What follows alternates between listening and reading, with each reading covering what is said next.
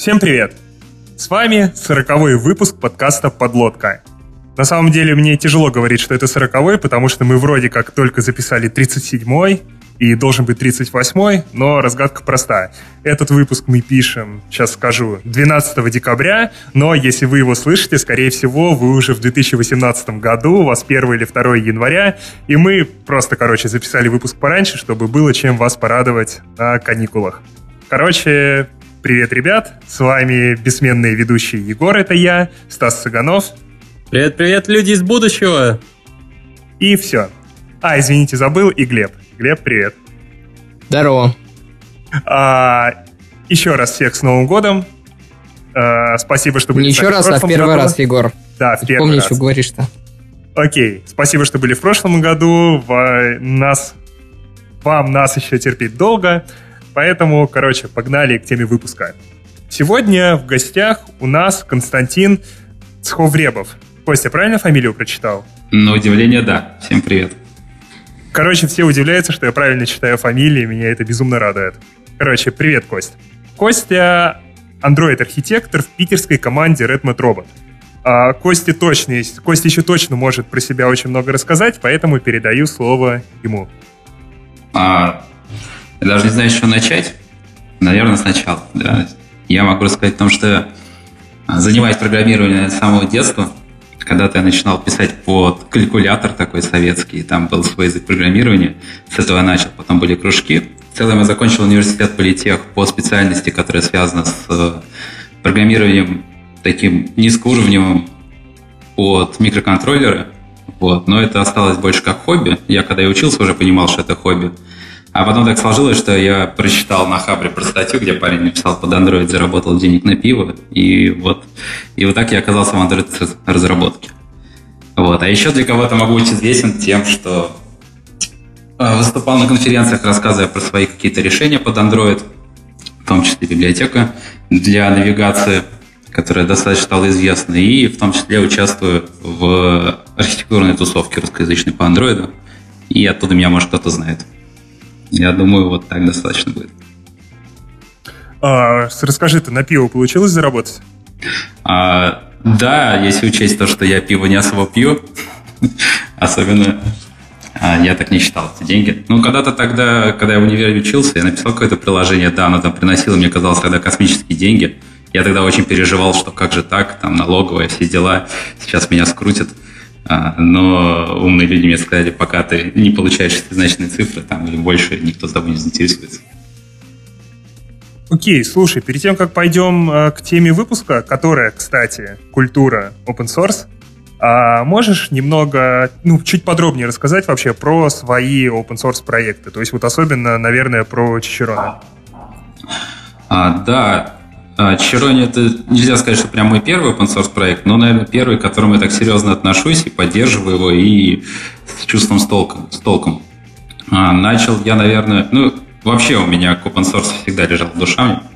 А, можно сказать, что я в каком-то роде линуксоид, не такой, что красноглазый, и там во всем разбираюсь, но как пользователь, да.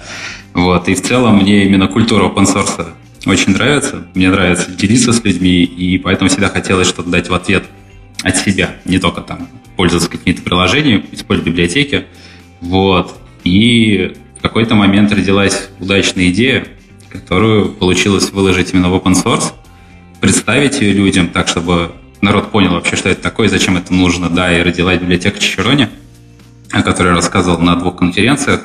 Таким образом, у нее появилась какая-то критическая масса пользователей, она там попала в топы GitHub в какой-то момент и стала распространяться. Я бы не сказал, что она по всему миру прям известна. Она там известна среди русскоязычных и среди китайцев. Как я понял, вообще китайцы, они первые всегда что-то находят с GitHub. Вот, и потом между собой начинают использовать и задавать вопросы разработчику. Вот. А если про библиотеку конкретно, то библиотека, она решает там несколько наболевших проблем в андроиде, таких как, например, попытка переключить экраны в момент, когда у тебя приложение свернуто, какой-нибудь там асинхронный вызов пришел, ты пытаешься переключить экран, и у тебя упадет все. А, народ решал эти проблемы по-разному, там выставляя какие-то флаги, еще что-то. Вот, а библиотека позволяет об этом не думать и просто сохранять в буфере команду навигации. Это если кратко. Ну, чтобы сейчас весь выпуск не посвятить тому, как устроена библиотека. Но не бойся, мы потом еще с тебя счарджим за рекламу. Ага. Э, уже счет, счет уже открыли. Э, ладно, погнали к основной части. Давай вообще начнем, как мы любим, с теории, перед тем, как переходить к чему-то чему-то практическому интересному. Вообще, что, что такое open source? Я вроде бы слышал, что есть два термина. Свободное ПО и открытое ПО. Вот, короче, давай, расскажи вот нам, в чем вообще разница между ними.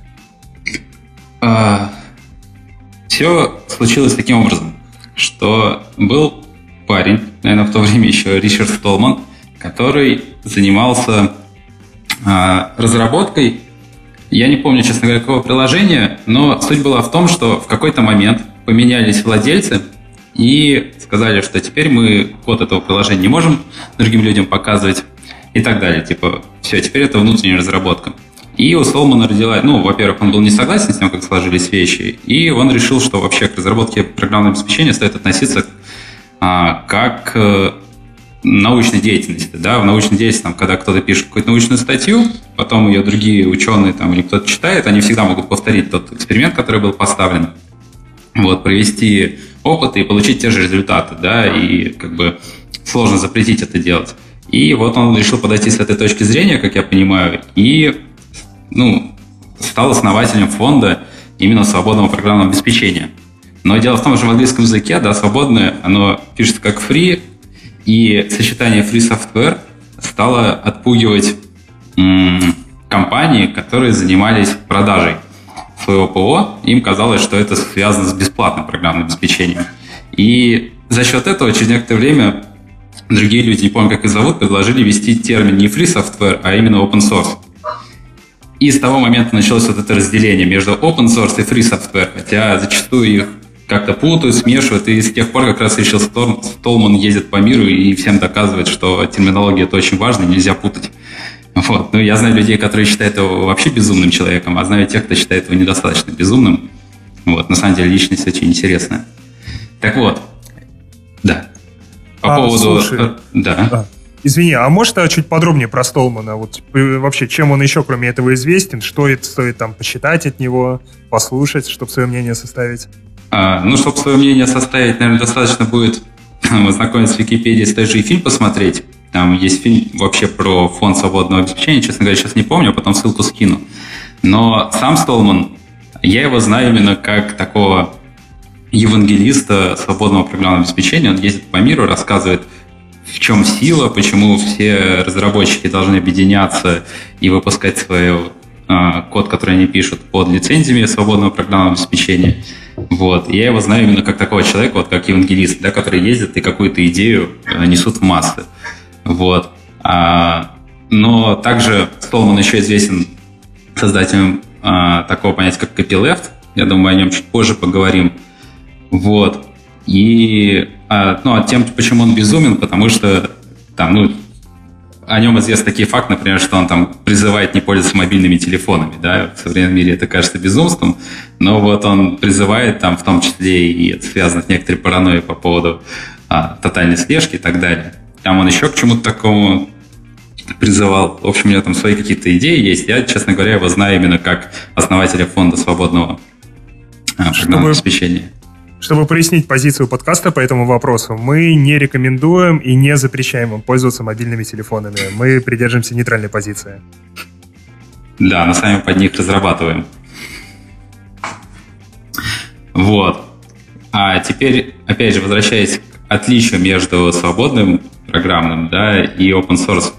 Uh-huh. А, штука в том, что Stallman под а, свободным, ну, вообще тут разница в том, какие цели преследует одно и другое понятие. Именно свободное программное обеспечение – это такая штука, которая своей целью преследует именно свободу для людей, которые им пользуются. То есть эти люди, они могут взять код, что-то поменять, скомпилировать, ну, собрать другое приложение. А open source понятие, оно подразумевает именно открытые исходники, но это совсем не говорит о том, что эти исходники там можно будет модифицировать или еще что-то. То есть это подход больше к разработке, что разработка через открытые исходники, она позволяет там другим людям проверить приложение на частоту, что там нет каких-то бэкдоров, а, либо, условно говоря, просто, там, не знаю, протоколы шифрования, да, а, их открывают, чтобы можно было посмотреть, как они работают. Но есть такие лицензии, которые запрещают тебе эти исходники собирать, распространять там и использовать еще как-то. Вот это именно про open source. Read-only режим получается. Окей, а смотри, раз... Извини, извини, да, Стас? А, я сказал то, что read-only режим получается. Ну, это не только, то есть open source, они бывают, соответственно, не, и я понимаю, открытые да. программы. Не, ну, это да, просто там. конкретный пример такой был на тему Мгм. алгоритмов шифрования, то, что там или какой-то секьюрный, либо то, что тебе вроде и не разрешает самому собирать, просто посмотри и убедись, то, что мы все честно делаем. Да. Окей, раз затронули, начали затрагивать вообще вопрос лицензии, а какие виды их есть, как они вообще разделяются и что выбрать для каких проектов? О, лицензии на самом деле для open source их какое-то не, неведомое число. И я знаю на самом деле самые основные. Вот. Но стоит для начала сказать, что они все делятся по большому счету на два больших вида. Это, соответственно, копилефтные ли- лицензии и разрешающие. Вот копилефтные, как я понимаю, их как раз-таки Столман ввел как понятие. Их еще называют иногда заражающими лицензиями. Если ты берешь чей-то исходный код, да, который под копилефтной лицензией, она подразумевает то, что и твой код будет выпущен под такой же лицензией. И эта лицензия как раз таки является копилефтной. А, ну и к таким противном случае лицензиям... ты не можешь его использовать, да? Да, если ты не согласен с такими условиями, то, соответственно, ты не, ты не можешь использовать такую там, библиотеку, либо продукт, как, который распространяется А такой кто это лицензией. будет контролировать? А это будет контролировать суд. Ну, то есть, если возникнут какие-то проблемы, обнаружатся, да, а, к твоему приложению, возможно, автор, а, владелец авторских прав на ту библиотеку, которую ты используешь, заподозрит это, он может подать в суд, и, соответственно, суд по авторскому праву будет разрешать все эти вопросы. Ну, то есть, как всегда, если никто не видит, ты дома что-то сделал, наверное, так оно и останется у тебя дома, но если это дойдет до масс, то будет разбирательство в суде. Вот. А, ну и вторая, вот одни это лицензии копилефтные, вторые лицензии это разрешающие. Это как раз те лицензии, которые позволяют тебе использовать м, а, чьи-то исходники, не обязательно придерживаясь той же самой лицензии в своем продукте. Вот. Мгм. То есть две таких а, больших группы. Есть еще одна такая, можно сказать, подгруппа лицензий, которые типа нафиг мне вообще лицензия. Вот, о них тоже поговорим. Это когда разработчик не хочет вообще заморачиваться лицензиями, но ему что-то надо указать. Это MIT, по-моему, я вот А, использую и не думаю. Нет, это MIT как раз таки разрешительный. Это самая простая разрешительная лицензия. А вот к тем, которые я говорю, это лицензия типа VTFPL лицензия, и там есть еще с пивом как-то связано, не помню, как она называется. Лицензия типа встретишь разработчика, угости его пивом. Вот Так там, грубо говоря, она звучит. Вот. Причем, если не угостишь, то также будешь решать его вопросы в суде. А. Ну, ну, типа того, нет, там как раз есть два варианта, там, типа, если хочешь угости, его просто угости. Ну, вот это как раз и говорит о том, что вроде как лицензия является, ну, вообще, что такое лицензия, да, это любой договор, который а, применяется к коду, и если такая лицензия дойдет до суда, то непонятно, что делать, поэтому их стараются не относить к лицензиям серьезным, это скорее как шутка. И не очень понятно, что делать, когда у кода нет никакой лицензии. А, вот если возвращаться к вопросу с судами, мне кажется, я даже где-то читал про кейс, когда разработчик какой-то open штуки хотел судиться с Apple, потому что нашел там хедеры, которые точь-в-точь повторяли его либо. Вот что-то такое где-то я видел. Не, не А. помните, ребят? Это, по-моему, это не с Apple было, это, Ну, может быть. это там не Google против... э, по-моему, это с Google что-то какая-то такая история была, что... та- та- Там я точно помню, была какая-то вот а, судебное разбирательство, есть. когда был, э, был спор на тему того, кому принадлежат API, кому принадлежат, вот, собственно, интерфейсы. И можно ли скопировать и украсть интерфейсы. Да-да. Ну, собственно, это старая история, которая уже множество раз мусорилась. Это спор между андроидом, да, и далее виртуальной машины, и, соответственно, с э, сейчас уже компанией Oracle, которая разрабатывает а, GVM официально, да, там Hotspot, еще что-то. То есть кто у кого там взял исходники и сделал э, из нее ну, для андроида, соответственно, как был написан Dalvik, с нуля собственными силами или его просто скопировали там и подменили. И этот суд уже как бы а, несколько раз возобновлялся, я за ним не очень следил, как бы я не, не специалист по авторскому праву, и чтобы следить там не очень понимаю. Я так время от времени видел эти новости, да. Но такая история есть. Я думаю, мы когда-нибудь сядем и запишем очень скучный выпуск про юриспруденцию в IT. Ну, на самом деле, вот тема сегодняшнего выпуска по поводу лицензий, она, конечно, еще подразумевает очень множество нюансов. Там в каждой стране, например, понятие авторского права очень сильно разнится. Где-то там это отчуждаемое право, где-то не отчуждаемое. Например, в России ты не можешь отказаться от авторства на что-то, только она там по истечении некоторого срока может сняться. Насколько я знаю, вот в каких-то странах ты можешь отказаться с помощью лицензии от авторства на свой код.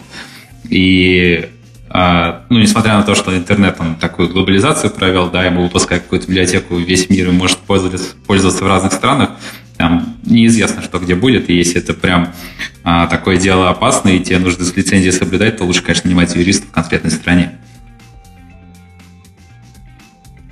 Э, короче, как я смотрю, свой open source проект не так уж и просто сделать. Нужен юрист в каждой стране. Да, если дело до суда дойдет, если ты хочешь с кем судиться. Вот, ну, можем возвратиться к лицензиям, к видам. Да, давай. Вот, по поводу копилефтных лицензий, это как раз лицензии, э, там одна из которых написана самим Столман, это GPL, да, а это лицензия, которая заставляет, используя некоторые приложения или библиотеку под этой лицензией, заставляет тебя использовать точно такую же лицензию в своем проекте. И там их есть несколько версий, они разнятся уже по каким-то небольшим пунктам, соответственно, какие там судебные претензии к тебе могут э, предъявляться и так далее. И также есть LGPL-лицензия, которая говорит о том, что ты не обязан применять эту же лицензию к своему проекту, но обязан а, только в том случае, если ты, по-моему, а, к себе а, бинарник библиотеки подсоединяешь без исходных кодов, как-то так. Вот. Ну, то есть глобальная такая а, разделение на copyleft лицензии, они как раз вот эти GPL лицензии, которые заставляют тебя свои проекты выпускать под этой лицензией. Собственно, чем и занимался этот фонд а, свободного программного обеспечения. Там изначально он был создан, когда деньги тратились на то, что нанимали разработчиков. Просто эти разработчики писали код, этот код лицензировался под GPL-лицензии и выпускался для того, чтобы его, как бы сказать, он заражал другое, другое ПО своей лицензии, и мир становился типа весь свободным. Потом он перешел уже больше под организаторскую деятельность этот фонд. Вот. А теперь, если переходить к разрешительным лицензиям, это как раз те лицензии, которые чаще всего, мне кажется, нам подходят как разработчику, можно сказать, каких-то библиотек, да, когда мы хотим, чтобы другие люди пользовались, пользовались и просто им было удобнее, да. Это лицензия всем известная Apache, это считается такая самая современная и хорошо прописанная из разрешительных лицензий. Вот, ее рекомендуют на самом деле использовать а, практически везде, когда ты хочешь разрешительную лицензию сделать, но у нее есть особенности. Например, почему я там тоже чичера не выложил сначала под Apache, а потом подумал, разбирался и перевыложил под MIT. А разница как раз... Можно? Да, кстати, насчет лицензии никто не запрещает тебя менять лицензию, то есть у тебя был проект под одной лицензией, потом по другой. Но надо понимать, что новая лицензия, она не будет распространяться на пользователей, которые скачали э, Черт. раньше. Ты, вот ты, ты только что мою бизнес-идею сорвал. Ну да. Но другое дело, когда, знаете, у нас всякие контроль-версии сам стягивает библиотеки, ты можешь там не уследить, как лицензии меняются. Так что непонятно, какую версию ты используешь сейчас. Там Стас, все как любит Стас, подменять комиты в истории. Да, ребейт. По-моему, это в прошлом выпуске обсуждали. Так вот, Окей. насчет Apache. У нее такая хитрость есть, что для описания Apache лицензии у нее описано, что ты к своему проекту можешь а, добавить такой файлик на тайс, в котором описать, что этот проект, там, копирайт такого-то года, да, принадлежит тому-то. Все права защищены. Вот. И такой файлик можно встретить очень много, где там откроешь на GitHub библиотеке под Apache, там у большинства такой файлик есть. И какая хитрость с этим файлом? Вот я начал разбираться. Заключается в том, что если ты пилишь свою какую-то библиотеку, там, не знаю, либо проект, который выкладываешь тоже под Apache лицензией, и ты в свой проект добавляешь тоже notice файл с копирайтом, ты обязан в свой notice файл добавить все notice файлы библиотек, которые ты используешь под Apache лицензией. Вот такое обязательство она за собой несет. И самый важный пункт, который на самом деле э, многие в нем заблуждаются, Apache лицензия не обязывает тебя вставлять notice файл в свой проект. А, вот, как раз, да, ты мой вопрос предвосхитил. Ну, вот есть вот этот файл, а, собственно, что с ним, где он? Кто его а увидит, а как его увидят? Этот файл, он лежит в корне проекта любого. Вот, ну, опять же, этот файл ты можешь создать по своему усмотрению. То есть ты хочешь залицензировать свой проект под Apache лицензией, и ты на свой выбор выбираешь, добавляешь Santice файл или нет. Если ты его добавляешь, то ты обязан в него добавить а, информацию из Santice файлов а, библиотек, которые ты также используешь в этом проекте. Вот. А, ну, кроме Notice файла, еще можно добавлять в хедеры файлы а, информацию о лицензии. Для каких-то лицензий это обязательно, для каких-то нет. Но в целом это рекомендуется для больших серьезных проектов, потому что это исключает, так сказать, случайность, как я понял, того, что ты берешь какой-то класс, там начинаешь в нем что-то править, а потом в будешь оправдываться, что ты не знал, что он лежит в проекте под какой-то там лицензией. И, соответственно, если в хедере написана лицензия, то ты уже отмазаться не сможешь. Вот такие правила. А почему я Apache поменял на MIT? Потому что я так понял, что, короче говоря, MIT это такая лицензия для ленивых, типа а, просто чтобы была. Вот, добавляешь себе MIT лицензию, а, это разрешительная лицензия, типа пользуйтесь я кому не лень, и никаких обязательств а, по большому, по, ну, по сути нету. И очень похожа на MIT лицензия BSD. На самом деле она один в один совпадает с лицензией MIT, но у нее такая история, что BSD лицензия состояла сначала из четырех пунктов. Один из них, который гласил, что во, всех рекламных, во всей рекламе, которая относится к продукту, который использует библиотеки под BSD лицензии, обязаны указывать автора этой библиотеки. И много кому это не нравилось, с этим спорили. В конце концов, из BSD из четырех пунктов убрали один пункт, осталось три. Я, честно говоря, не помню, какие они. Потом придрались к третьему пункту, его тоже убрали. Осталось два. И так получилось, что существует три версии BSD лицензии с двумя, с тремя, четырьмя пунктами. И все начали путаться, и в конце концов забили и решили то, что все-таки лицензия MIT, она нам больше подходит. И, кстати, еще про МИД. На самом деле лицензии МИД не существует, потому что МИД – это сокращение от технологического университета да, в Штатах.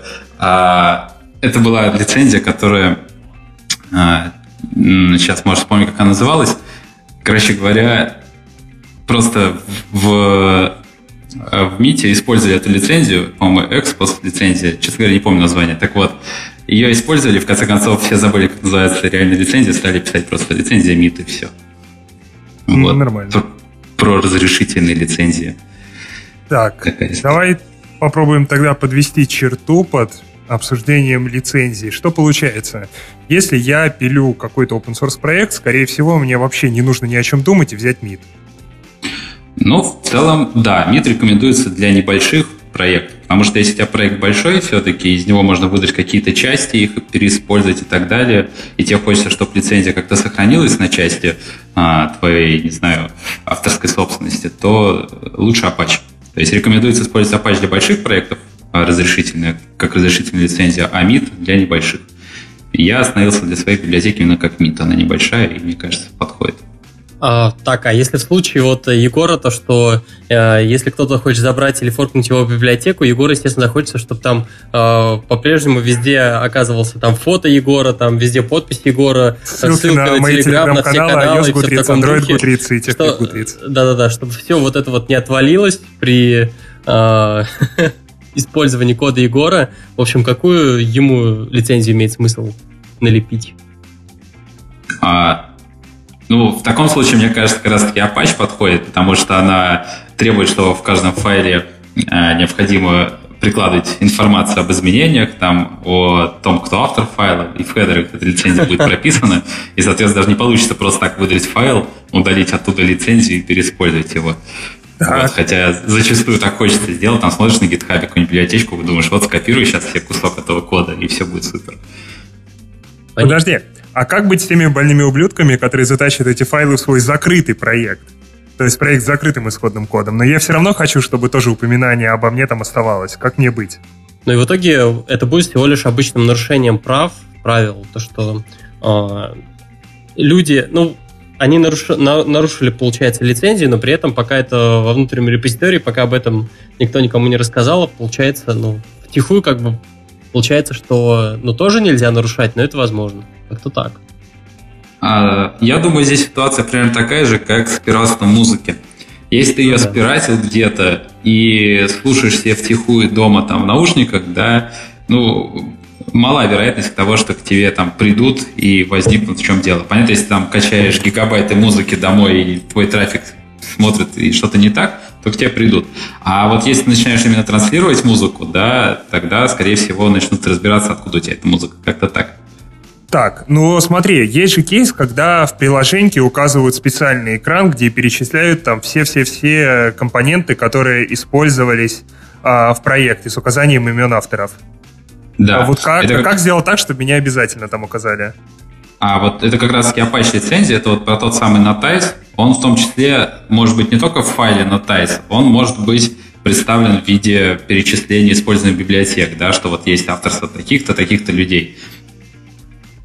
Вот, Нет, да, ну- и в, хоро- в хороших проектах, как раз таки в About, там есть типа использованные open source библиотеки. Но, насколько я знаю, именно обязательство рассказать, какие библиотеки ты использовал в проекте, такого Возможно, есть, но в MIT лицензии такого точно нет, потому что она очень короткая. Вот в Apache вроде такое было, но я сейчас не, не возьмусь утверждать. А зачем тогда некоторые в описании пишут? Вот. э, ну, мы даже, кажется, писали, да? А, типа, какие библиотеки используют? Типа, по собственной воле? В настройки подрубали. Да, в настройке прям, типа, мы здесь используют такие... Я помню, у Яндекса в приложениях была такая тема. То Дань есть, То ли уважения. на всякий случай, для дань уважения просто. Ну, то есть, Ну, как вам эта идея пришла в голову? не знаю. То есть, я тебе говорю, я не знаю, просто так, так исторически сложилось. И я точно помню, что вот в каких-то приложениях Яндекса это было то ли карты, то ли... ну, не помню. Там прям на А. настройках был э, список библиотек open source со ссылками, которые, типа, используются. Да, по-хорошему так, так сделать нужно. И, соответственно, если у тебя проект ну, использует библиотеки с разрешительными лицензиями, да, вот, например, тут же Apache 2. Apache 2, он хочет, чтобы ты отобразил где-то, какие библиотеки ты используешь. Вот, если это какой-то open source проект, это, соответственно, будет указано в Notice файле. Если это не open source проект, то это будет указано, например, а, в списке используемых библиотек.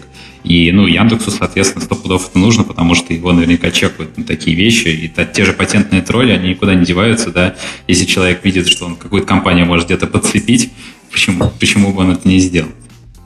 Я ждал этот момент, и я наконец могу рассказать историю, что меня троллит патентный тролль. Короче, у меня есть приложение Как будто специально подвел, да? Да-да-да, у меня есть приложение в Story, которое я писал еще года 4 назад, э, помощник для балды. Короче, э, ну там уже нет поддержки 74 бит, соответственно, оно даже в поиске не показывается, но не суть. Мне на, где-то пару недель назад на почту упало письмо от какого-то чувака, из, от компании под названием что-то типа Lift Invest, а, формата так и так, мне принадлежат с, там, не знаю, с, а, с 1 декабря все права на торговую марку Балда, поэтому, чувак, либо удаляй свое приложение, либо плати мне 250 тысяч и живи дальше. Я его проигнорировал, через неделю мне уже упало письмо от Ипла, что на меня пожаловались, и типа, чувак, давай-ка реши проблему, а то мы тебя выпилим. Вот, пока я продолжаю смело игнорировать, э, и хочу посмотреть, что дальше получится. И уже пытаюсь придумать ответочку какую-нибудь.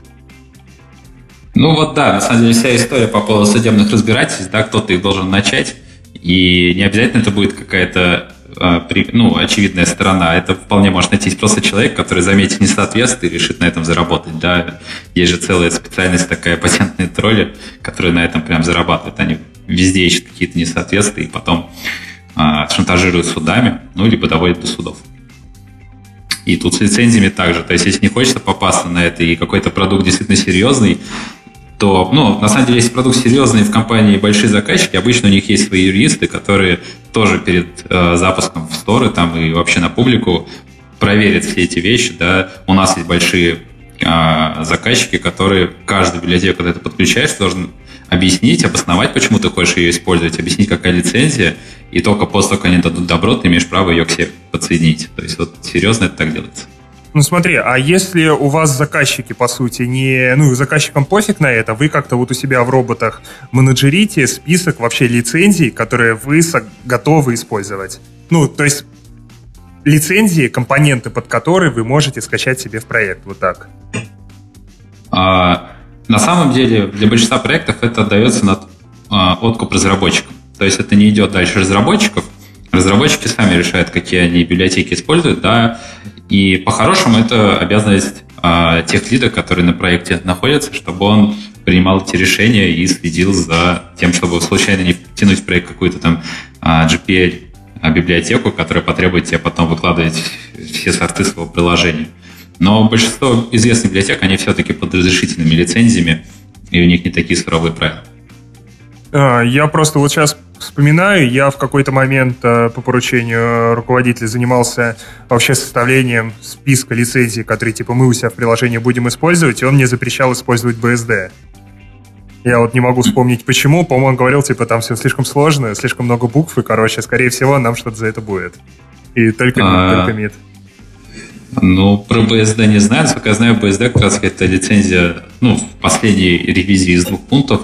И типа она очень похожа на MIT, но за счет того, что была э, версия с четырьмя пунктами, где как раз-таки во всех рекламных материалах, относящихся к продукту, ты обязан указывать э, разработчиков, которые участвовали над библиотеками. Вот поэтому ее, например, не любили. Может быть, может я что-то путаю, может быть он что-то путал. Ну, скорее всего, он что-то путал. Ребята, а вы как-то следите за списком лицензий, которые можно использовать? Ну, э, тоже на уровне только лидов. То есть, э, э, или на, если там вдруг какие-то у всех используются библиотеки, ну такого на самом деле, наверное, нет. То есть, да, то есть это просто на уровне тех лидов решается. Короче, мы живем в стране диких нравов. Да. Что хотим, то используем. А, окей. Окей, я думаю, по теории, в принципе, хватит. Мы теперь понимаем, какие лицензии надо использовать и что вообще такое свободное ПО. И давайте рванем к практике. И давай, Кость, замотивируй нас и слушателей, зачем вообще что-то выкладывать в open source. Mm-hmm. Ну, то есть, как бы, ты вроде пишешь код, поэтому логично бы получить за него деньги, а вот с кем-то делиться еще, это как-то очень странно. Ну, тут как раз-таки идея заключается в том, лично для меня, что, как вы сами видите, да, во многих проектах очень много используется чужих библиотек. И это здорово, что там не приходится нам в каждом проекте заново реализовать какую-нибудь рутину типа загрузки картинок. И, ну, мне, по крайней мере, всегда хотелось сделать тоже что-то полезное. Вот. А это, ну, мотиватором для этого можно назвать множество разных причин, в том числе а, не последняя причина, конечно, самый пиар, да, то есть автор библиотеки, его достаточно широко будет знать сообщество разработчиков, а, и тех, с кем ты работаешь, вот. А тот же, например, как есть у нас по Android такое понятие отец Android разработки, да, Джек Уортон. А, и мне кажется, как раз он стал очень известен за счет тех библиотек, которые он выпускает. Вот. И не зазорно всем захотеть стать такими, как он, писать библиотеки, чтобы они приносили какую-то пользу сообществу. Вот. А, по поводу того, почему еще стоит выкладывать что open source, я не думаю, что стоит выкладывать прям все-все, да, там всем известен JS мир, где там на каждую конкатенацию строк затягивают библиотеку. Вот, хорошо, конечно, у них так много библиотек, но мне кажется, не все стоит выкладывать прямо в open source, стоит выкладывать какие-то удачные решения, и перед тем, как их выложить, стоит их все-таки оформить в каком-то приемлемом виде. Так, ты рискуешь. JS-сообщество, оно такое довольно агрессивное и очень тяжело реагирует на шуточки в свой адрес. Они прослушивают наш подкаст и анализируют все шутки потом. Ну вот. Ну просто я на самом деле, а, когда слежу за различными проектами, я в том числе хотел, было у меня желание поучаствовать э, в open source проекте, который был написан на JS, и я, когда углубился в то количество библиотек, которые не используют, я ужаснулся. Это там несколько тысяч строк, и это только зависимости. Вот. Конечно, сейчас Android-разработка тоже так можно сказать, что к этому движется. Там каждый проект все больше и больше библиотек подключается, но мне кажется, хороший лид, он будет за этим следить и ограничивать количество зависимостей. Ну окей, получается, первый point — это такой вопрос престижа на самом деле. То есть ты запилил какую-то штуку, которая потом используется в куче других приложений, ты чувствуешь, что там везде свою ручку приложил немного. И такой, мам, мам, смотри, я это приложение тоже делал. Ну да, в том числе и престиж. И вообще то, что ты как бы, а, вот, ну как с выступлением на конференции, да, я не очень любил ездить на конференции как слушатель, потому что ты как бы со стороны, ты слушаешь, да, ты можешь пообщаться с докладчиком и так далее. Зато когда я начал выступать, я почувствовал себя внутри этого общества разработчиков, что я теперь как бы а, а, внутрь комьюнити погрузился. И так же, как начинаешь писать что-то в open source, с тобой начинают общаться другие разработчики, возможно, даже кто-то известный там тебе что-то запостит, спросит, либо обсудит, и ты чувствуешь, что ты вот а, подключился к комьюнити. Вообще, да, комьюнити, оно вокруг любой идеи очень важно. Там вокруг игр, не знаю, вокруг разработки, вокруг э, каких-то языков программирования, еще чего-то. И вот это такой, э, выложить что-то в open source, это шанс попасть в комьюнити э, разработчиков. Да? Следующий шаг в личном развитии, мне кажется, как разработчика, это попасть в среду open source. Окей. Хороший поинт, еще что? Так, кроме самопиара и того, что попадаешь в комьюнити. А, ну, еще а, такая вещь, что просто когда ты выкладываешь что-то в open source, да, на это посмотрит гораздо больше количество людей, и просто то, что ты выложил, во-первых, там скорее найдут какие-то, возможно, ошибки, вот, то есть протестирует тебе а, гораздо большее количество людей. Возможно, посоветует какие-то более удачные решения с точки зрения API. И таким образом то, что ты выложил, оно может просто стать лучше и позволит, например, еще не забросить проект. Да? Ты там пилил, пилил что-то, оно как-то получилось, ты вроде как используешь и больше не задумаешься о том, что можно улучшить. Это только ты выложил в open source, да, народ если этот народ зайдет, он начнет интересоваться, это начнет каким-то образом развивать, исправлять ошибки и так далее, и глядишь, у тебя появится сила для того, чтобы доработать, и оно станет лучше, и сам в собственных проектах будешь использовать библиотеку, она уже будет на уровне лучше. И тут такой лучший враг хорошего. Там пока ты народ контрибьютил, стабильно работающие штуки, появились еще куча дополнительных проблем, которые ты занес себе в проект. А, это вероятно. Тут, кстати, еще вопрос о том, насколько я встречал очень разные open source проекты, и вот в каких-то open source проектах о качестве вообще, можно сказать, не задумывается. Это просто ужас бросает. А где-то действительно очень жесткий контроль, и ты такой сам смотришь и думаешь, да не, я такой не потяну, там никто не примет мой pull request. Вот это, наверное, уже к следующей теме, как, как вообще попасть в это все дело. Да, там у нас была история, как э, ребята хотели сделать pull request э, в этот Earl Grey, по-моему, это гугловая, либо для автотестов в iOS. И, короче, сам, сама логика pull request делалась за 15 минут, и там оставшиеся 6 часов хакатона чувак оформлял pull request по всем правилам. Ну да, вот так оно и есть. Но это очень важно, потому что все-таки если твоим кодом пользуется не одна сотня человек, то необходимо следить за тем, что там происходит, документировать. Да, там, например, есть написание джавадоков во внутренних проектах, это такая вещь, на которую там, ну, кому-то надо, кому-то нет, нет времени, и ладно, то в open source все-таки так, мне кажется, нельзя. Хотя есть такое отношение к open source, я его не разделяю, но типа такое отношение, что типа я выложил, и за это уже спасибо, а дальше сами разбирайтесь. Но мне кажется, это плохой подход. Окей.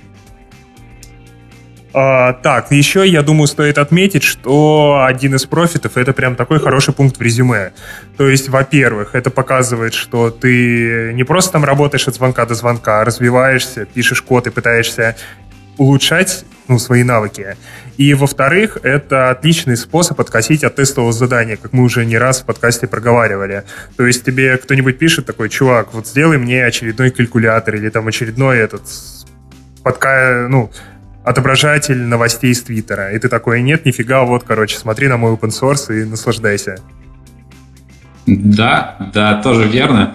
Вот, кстати, еще, кроме а, примера кода в резюме, мне кажется, еще библиотеки, которые в open source выкладываются, они идут на руку еще и работодателю. То есть, если у них есть люди, которые пилят библиотеки в open source, да, это очень сильно поднимает работодателя в глазах а, соискателей. Потому что, например, я когда узнал, я к компании Netflix относился постольку поскольку, но когда узнал, что как раз-таки Eric Java это их детище, я так подумал, о, круто, типа в Netflix такие крутые разработчики, наверное, я бы там бы хотел где-нибудь поработать. Ну, тут, кстати, довольно тонкий момент. А стоит ли аффилировать или библиотеки, которые сделали разработчики компании с этой компанией? То есть, условно, не знаю, у меня там, допустим, есть десятка open source проектов, я перехожу в другую компанию, она, ну, это ей разве приносит какой-то профит?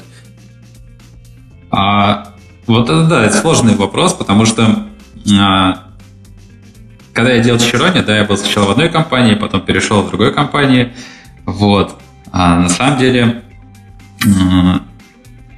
как сказать, пиарщикам нужно какой-то материал, да, рассказать о компании, что вот у нас там а, ребята пилят open source. Другое дело, что понятно, что разработчики могут менять работу, да, и open source не выкладывается под а, там, GitHub компании, да. Бывает, что выкладывается. Кстати, я не знаю, как этот вопрос будет решен. Там тот же Джек Уортон поменялся место работы. Да? Сначала он работал в одной, теперь в другой, а большинство библиотек, они все-таки принадлежат первое, первое место работы. И как этот вопрос будет решаться дальше, я без понятия. Тут, не знаю, мне кажется, это решается лично. То есть каких-то общепризнанных практик я не слышал. Егор, ну ты э, можешь сам ответить на вопрос. Вот скажи, Авито получила что-то, когда ты пришел вот. в Авито? Я тоже как раз хотел рассказать. Вот я к этому, говорит, вел Егор. А, ждем ну, э, выхода Геневита. Отлично. А как вообще, вот, короче, э, ну, не секрет, что когда мы были в Рамблере, мы довольно много занимались open source. И часть open source штук, которые мы разрабатывали в Рамблере, делалась там в рабочее время для рабочих проектов. Какая-то часть в свободное время вообще не сильно связана с основными проектами, а просто на энтузиазме. Поэтому, когда мы команды оттуда сваливали, мы решили поступить честно. Вот те проекты, которые именно делались для компании, мы оставили на ее аккаунте, а те, которые там пилились в отрыве от нее, мы перенесли вообще на отдельный аккаунт и основали свою такую некоммерческую организацию, которой теперь принадлежат все эти репозитории. Вот, короче, как-то так сделали. Ну вот, да, тут на самом деле еще сложный момент есть, а, что зачастую у тебя есть ноутбук, который предоставляет работодатель, да, а что, если ты работаешь вроде как свободное время из дома, но с компьютера, который тебе дал работодатель, я не знаю, как там будет в судебном порядке это выясняться, но мне кажется, а, пока что те случаи, которые я знаю, они разрешаются в личном порядке, то есть, ну, договариваешься, да, что вот этот проект ты там реально в рабочее время пилил, э, за это деньги, по сути, работодатель платил, да, поэтому работодатель имеет право, чтобы э, эта библиотека была связана с его именем. Если ты дома пилил, да, то это все-таки библиотека больше относится к тебе. Нет, ну в общем виде, если так отвечать на мой же вопрос, то компании, наверное, в принципе, профит есть от этого, но только в том плане, что вот у нас работает известный чувак, и, и все. И он просто и за счет своего влияния зовет других людей в эту команду. А но... сама вот компания Profit от Open Source, наверное, получает только когда его под своим именем выкладывает. И вот тогда она уже выступает как те, кто поддерживает open source сообщество, те, кто там контрибьютит разработчикам. Вот так вот. Да, я согласен, конечно. Но на самом деле, когда я знаю, что в компании работает какой-то крутой разработчик, и я там пользуюсь его библиотекой, и в целом там мне очень нравится его ход мысли в этой библиотеке, да, как она организована, конечно, эта компания меня привлекает, и мне хочется там прийти в компанию работать, чтобы просто поговорить там с ним или еще что-то. Поэтому компания, мне кажется, от этого тоже есть плюс. Ну, как компания этим будет пользоваться плюсами, я не знаю. Там вряд ли это будет где-то рекламные материалы, где будет перечисляться, что вот создатель таких библиотек работает у нас. Это, мне кажется, это больше а, такое, как сарафанное радио, да, что народ пользуется, знает, там, какой компании. Где-то явно это прям не указывается. Я не знаю. Ну, кажется то, что в компании можно было бы выстроить э, следующую систему, когда разработчикам в явном виде дают рабочее время на поддержку какой-то библиотеки, и в этом случае ну, эта библиотека полностью принадлежит компании, ну, потому что, собственно, компания платит за нее фактически ну, временем своих разработчиков. Вот. Ну и, естественно, это можно использовать в качестве вот, технического пиара. И в этом плане, кажется, со всех сторон это вот честно получается. Ну. Да, вероятно. Другое дело то, что ведущий разработчик может поменять компанию, и вот для него будет вопрос дальше, да, развивать этот проект, хотя он вроде и принадлежит не ему, а он уже в другой компании, или, или забросить его, и тоже как-то не хочется, это детище твое, на которое столько времени убил. Ну, open source на то и open source. Заходи, контрибьюсь как сторонний контрибьютор. А, нет, а кто будет владельцем? А кто будет принимать? А, бывший, бывший Джун, которого ты до этого обижал, будет принимать решение, принимать твой pull request или нет. Вот об этом и речь. Ну, мне кажется, здесь вопрос о том, как ты расходишься с компанией, то есть где-то, да, тебе там условно могут доступ закрыть, а где-то там все будут заинтересованы, чтобы ты продолжал быть основным лидером проекта, но он формально остается вот у твоей бывшей компании. Ну, я знаю другую забавную историю. А, тоже в Android-сообществе русскоязычно популярная библиотека для MVP, ну, как фреймворк, библиотека а, Moxie, Да, может, слышали. Так вот, uh-huh. ее пилил Юра, который работал в компании Арелла в Новосибирске. И как бы большинство ассоциировало эту библиотеку именно с компанией Arella, потому что она была выложена там на том же GitHub, насколько я помню, с логотипом Arella. Но интересно то, что Юра сейчас из Arella ушел, а Arella вообще сейчас не существует. Компания закрылась. Вот. А библиотека, она вроде как в GitHub Arella лежит. И такая теперь фантомная организация вот, владеет библиотеки. А он потерял доступ к ней? Нет, он не потерял доступ, просто компания такой больше не существует. Ну а как бы GitHub, он вроде как принадлежал компании, там Arella, Arella Mobile, Moxie. А, насколько я знаю, у нас будет довольно интересный кейс на эту тему, как все могут потерять внезапно доступ к какой-то библиотечке. Или не будет? Ну да. Будет. Подожди, я не слышал про такое. Это где такой кейс? В тезисах? Да, а, я скидывал потом вариант обсудить, что происходит при смерти разработчика. Да, давайте тогда сейчас обсудим. Можем обсудить. На самом деле, не так давно вышла статья на Geek Times по этому поводу. Там просто один из... Ну, история была в чем? Был разработчик, который под Ruby был очень продуктивным и написал огромное количество библиотек. Вот. И в какой-то момент а, он умер. Я не знаю, по каким обстоятельствам, да, и встал вопрос, типа, библиотеки-то популярные, кто их будет поддерживать. И для каких-то из них уже при жизни а, был открыт доступ на владение для других людей, а для каких-то нет. И там как раз-таки а, статья говорит, рассказывает о том, вот, что этот человек попытался обратиться в компанию GitHub и объяснить ситуацию, что вот знаете, вот эта библиотека, она выложена, да, ей пользуется огромное количество людей, там она автоматически стягивается как зависимость, ну вот, а кто в ней баги-то править будет? Потому что если ее просто фортнуть, то пока там количество разработчиков перетечет на новую версию и так далее, это надо тоже вкладывать силы. Но, как я понял, с GitHub договориться не удалось. У них на эту тему очень мутные какие-то а, понятия.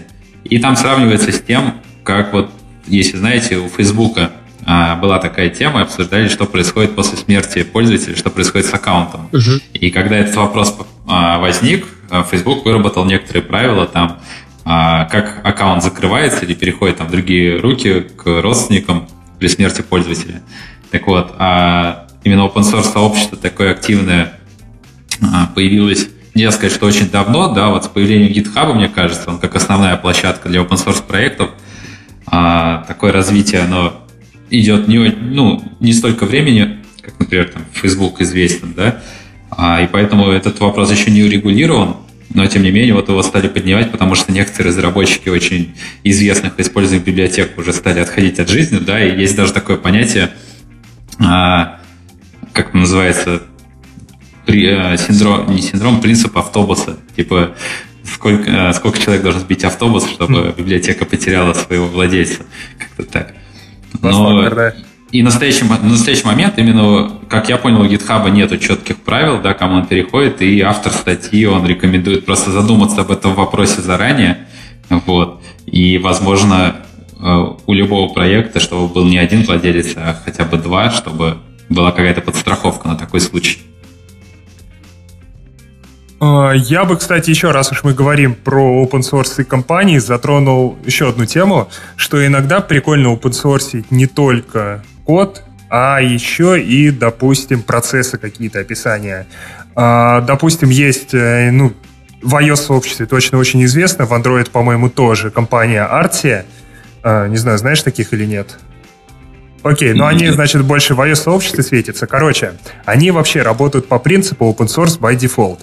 А, они не только весь код держат в open source, у них там все вплоть до рабочего календаря, до всех регламентов, до описания процессов, до их CI, все лежит в открытом доступе. А, ну, мне кажется, тут слово open source постольку поскольку, потому что все-таки open source, да, оно относится именно к исходным кодам. Тут, э, мне кажется, именно просто открытые процессы. Это немножко другом. Это не про open source, а про то, как процессы открыты. А... Ну, в том числе код. Ну, в том да, числе. то есть они там и ищу видно, и как они вообще на них реагируют. То есть, по сути, и весь процесс разработки тоже открыт, и, ну, как, как и код. Вот так.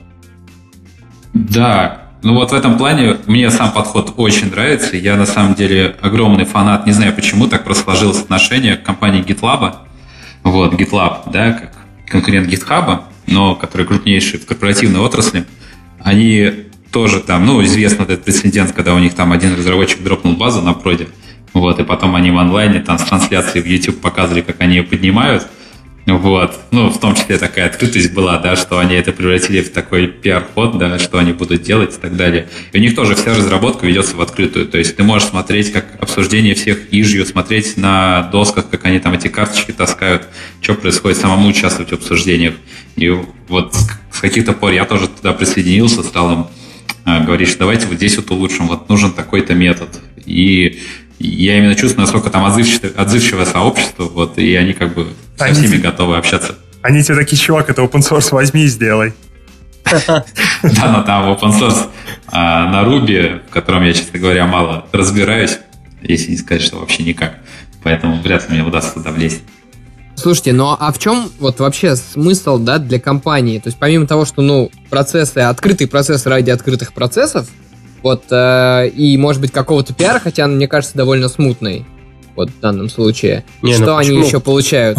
Я, допустим, Глеб, давай отвечу тебе. Я общался недавно на конфе с бывшим лидом Кикстартера, которые тоже перенесли разработку всех своих мобильных приложений в open source. И, короче, вот то, что они это сделали, помогло им очень быстро вырастить команду, причем набрать крутых, э, классных ребят. Условно, они мало чем могли завлечь, кроме того, что они используют прикольные подходы в разработке. У них клевые процессы, у них хороший код. Вот люди это видели на гитхабе и сами приходили к ним собеседоваться. Им это нравилось, они хотели быть в этой команде. А, ну да, потому, мне кажется, действительно хороший пиар-ход, потому что э, зачастую, идя куда-то на работу, ты все-таки покупаешь кота в мешке, ты не знаешь, что там внутри. Ты знаешь только то, что пиарщики как бы наружу показывают, там какие-то пресс-релизы, еще что-то. А с людьми на конференциях можно пообщаться, но обычно туда идут самые-самые верха, да, а что внутри там под капотом происходит, ты не узнаешь, пока не поработаешь.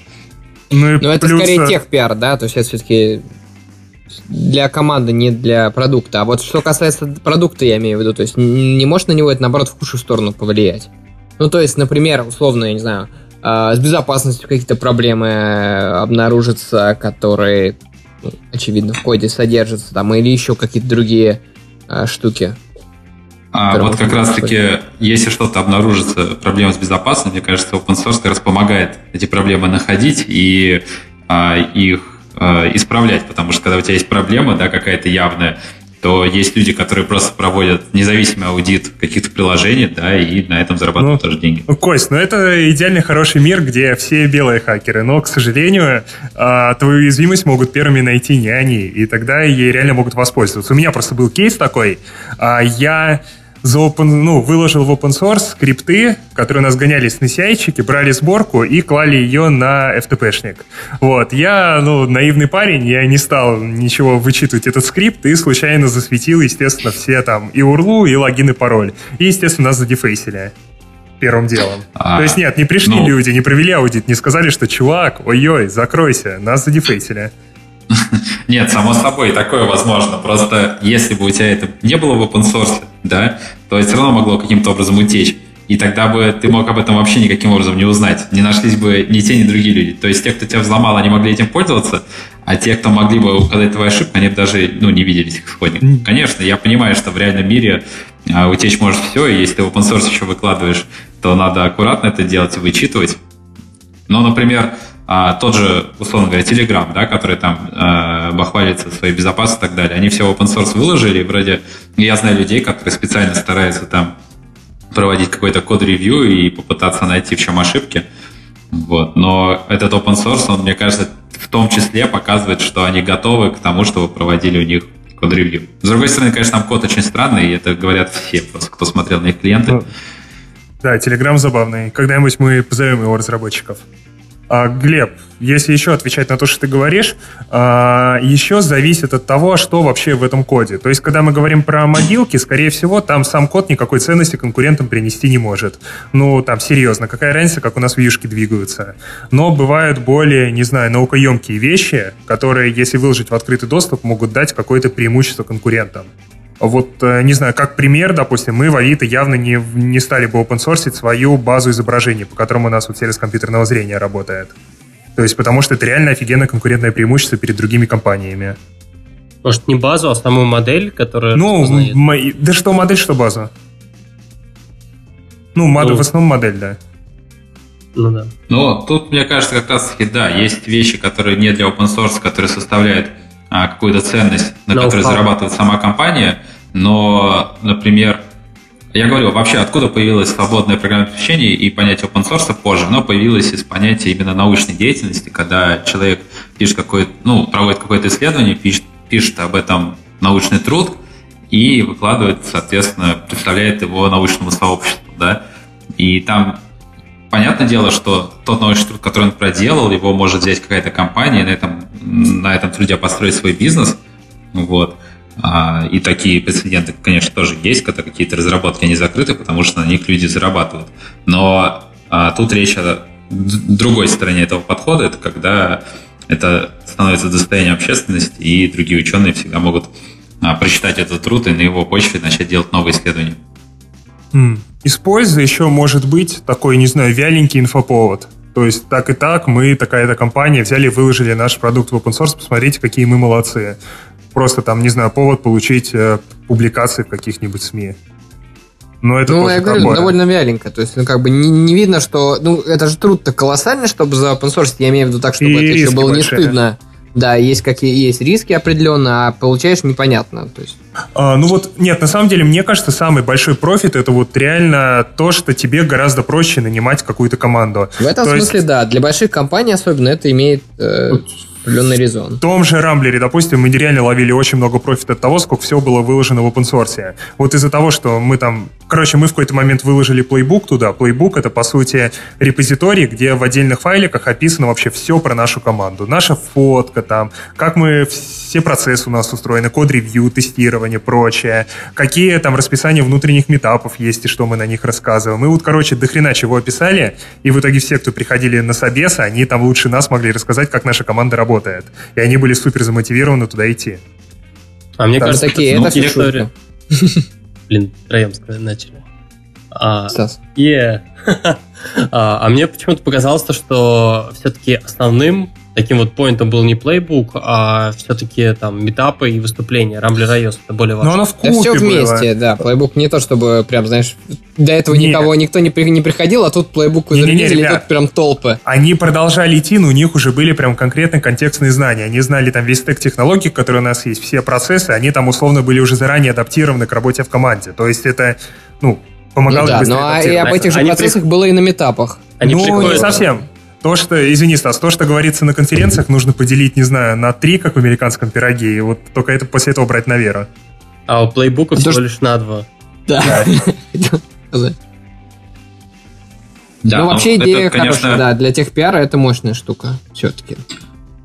Да, это именно тех пиар, то есть направлен на конкретных людей для конкретной цели, для того, чтобы привлечь разработчиков.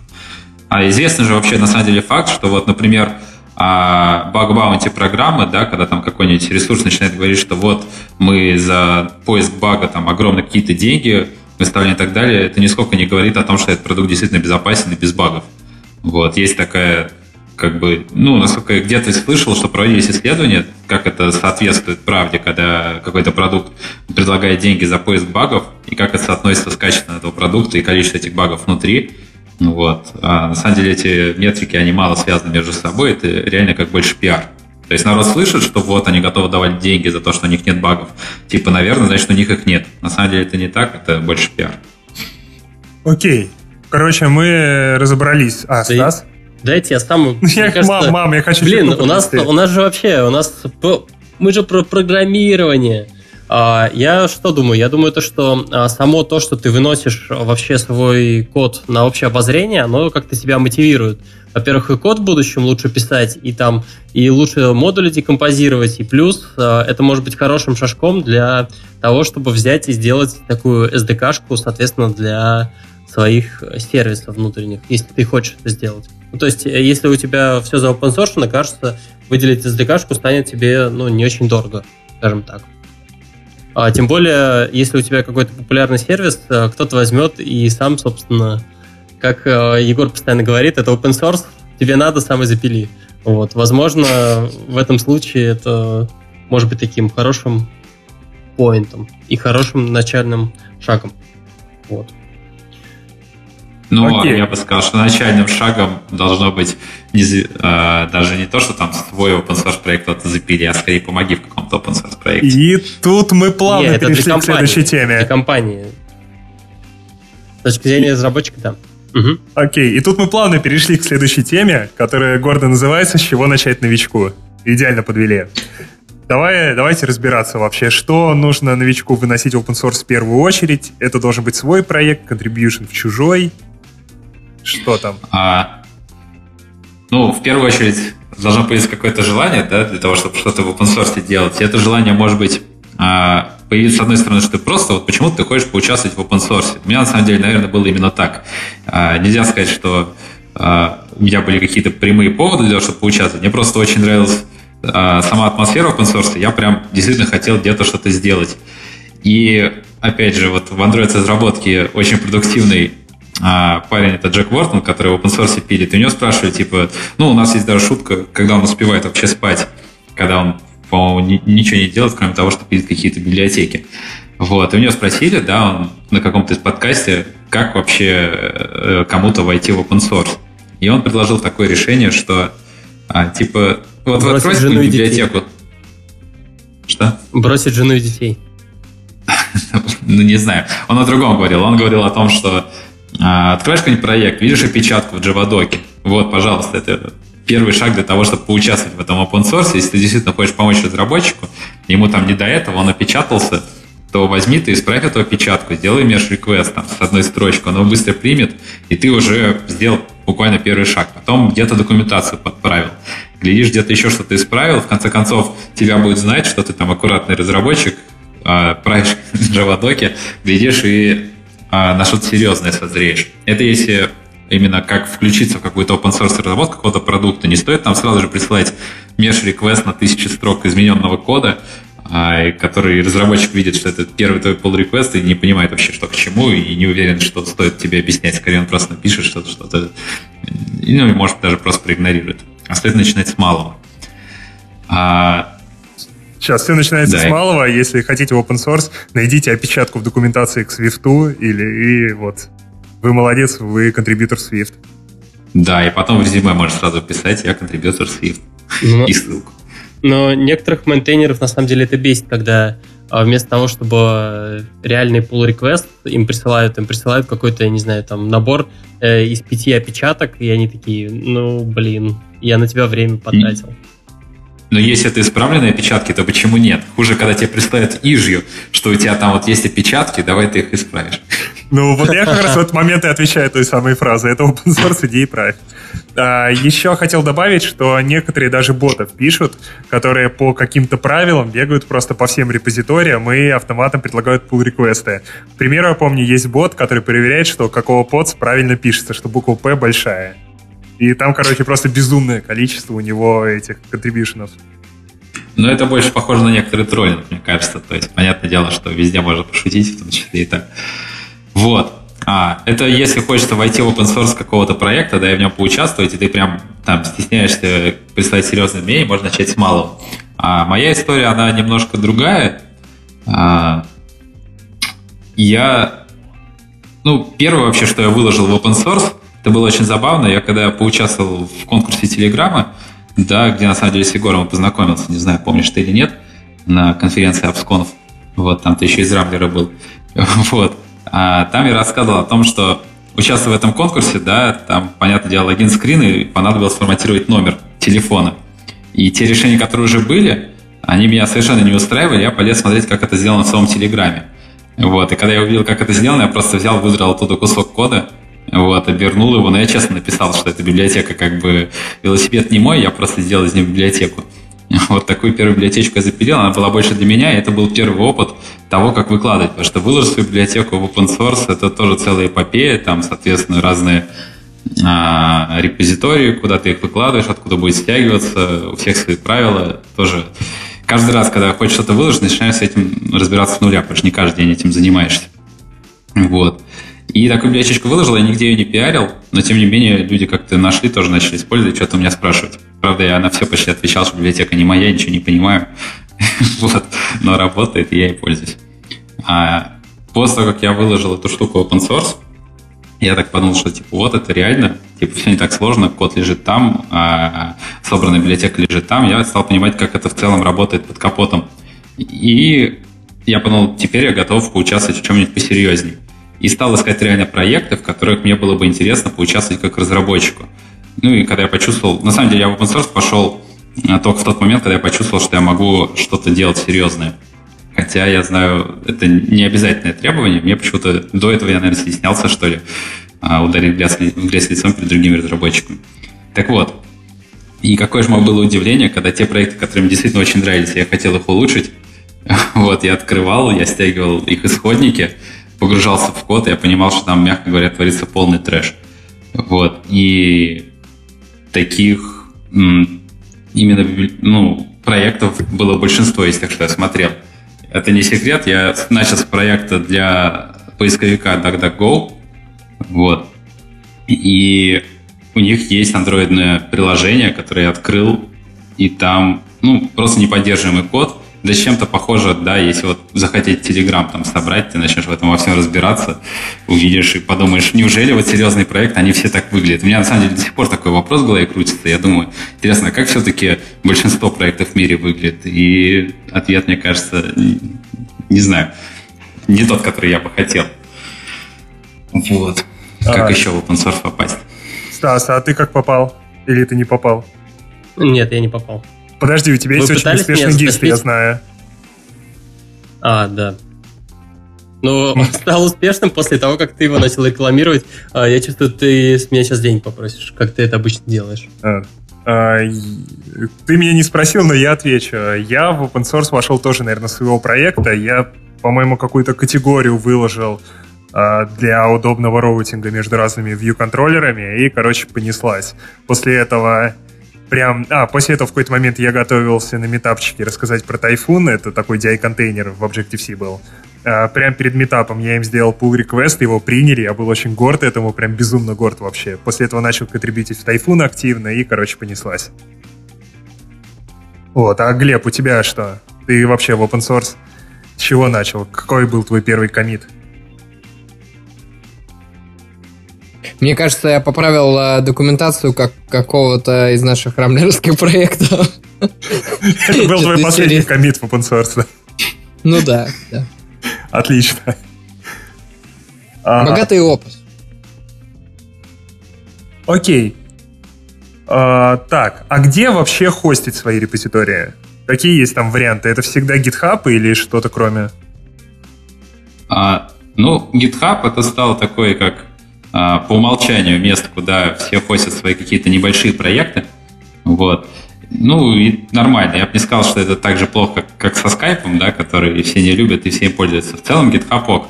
Другое дело то, что я, как любитель GitLab, в какой-то момент его для себя открыл, и я понял, что GitLab мне нравится гораздо больше. Вот. А, да, у него бывают проблемы. Да, если ты пользуешься GitLab в целом, то ты подписываешься как под тестировщиком комьюнити версии, комьюнити версии, то есть ты распользуешься бесплатной версией, ты тестировщик. С другой стороны, мне GitLab нравится, но он не так популярен, и если ты даешь ссылку на GitLab, то может кто-то такой посмотрит скажет, ой, что это такое, типа, что-то неизвестное. Поэтому в целом, мне кажется, GitHub для всех, и все именно туда выкладывают свои проекты, и все его знают. Так, так, ну, есть еще же, по идее, Bitbucket. Я вот точно помню, что я на Bitbucket хостил какие-то личные свои проекты. Сначала в приватном э, режиме, потом э, в публичный уводил. Он клевый, потому что там платить не надо за приват.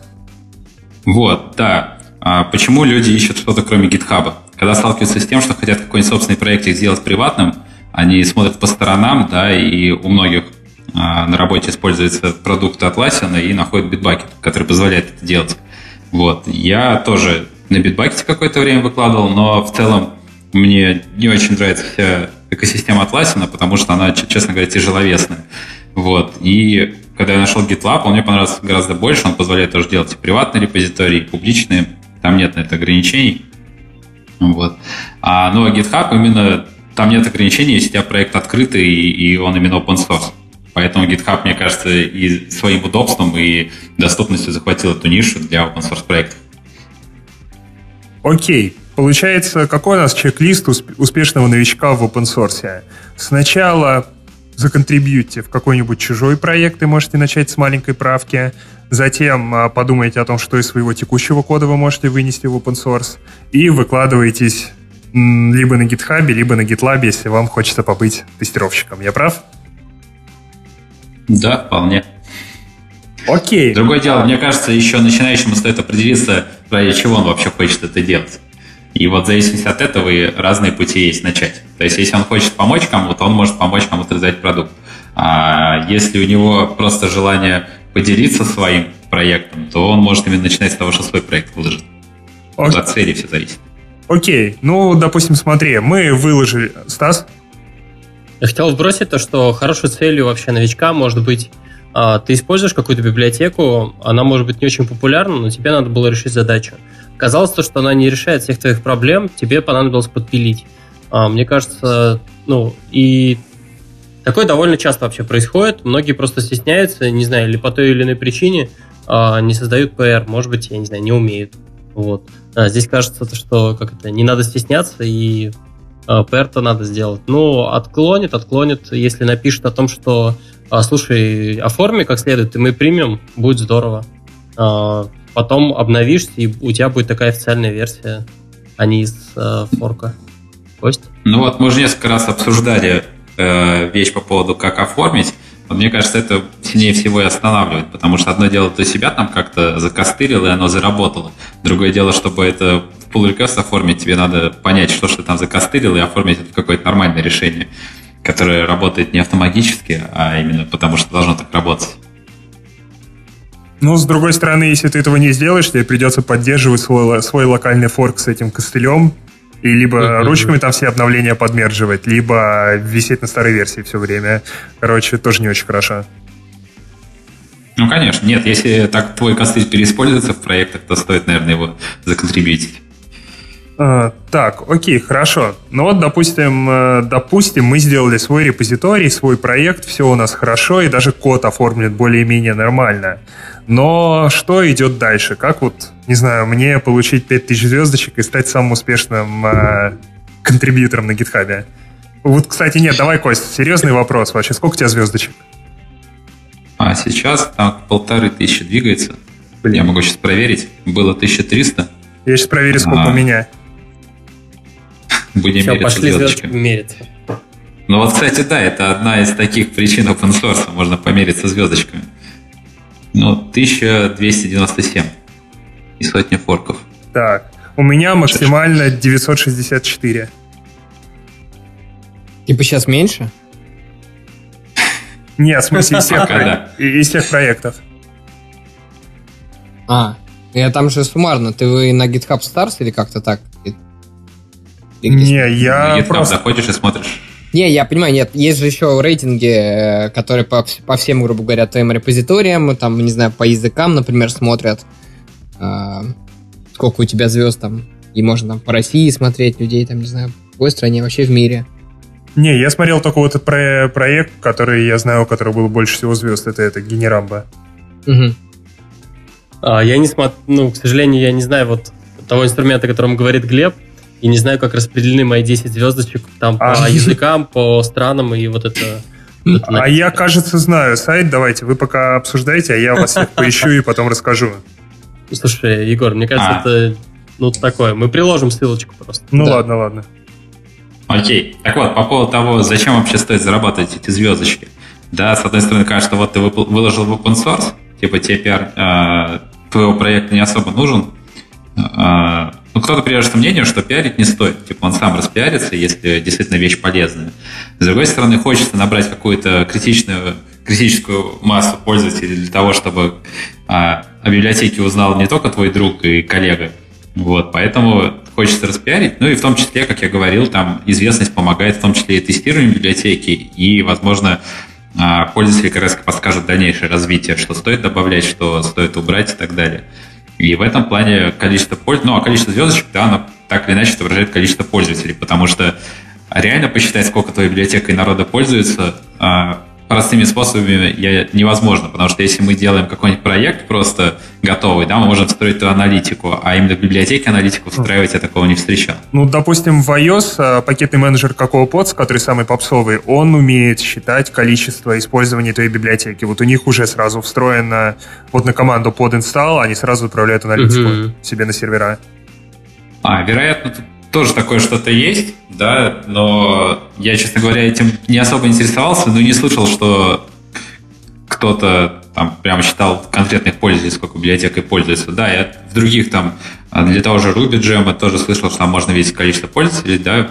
Моя библиотека выложена на G-центре, вот, там а, количество пользователей я не отслеживал. То есть я сужу по количеству пользователей примерно как количество звездочек на GitHub, что вот их там тысяча, значит, пользователей, ну, возможно, там в три раза больше, да, если каждый третий ставит звездочку, я не знаю. Ну так, просто условная какая-то цифра.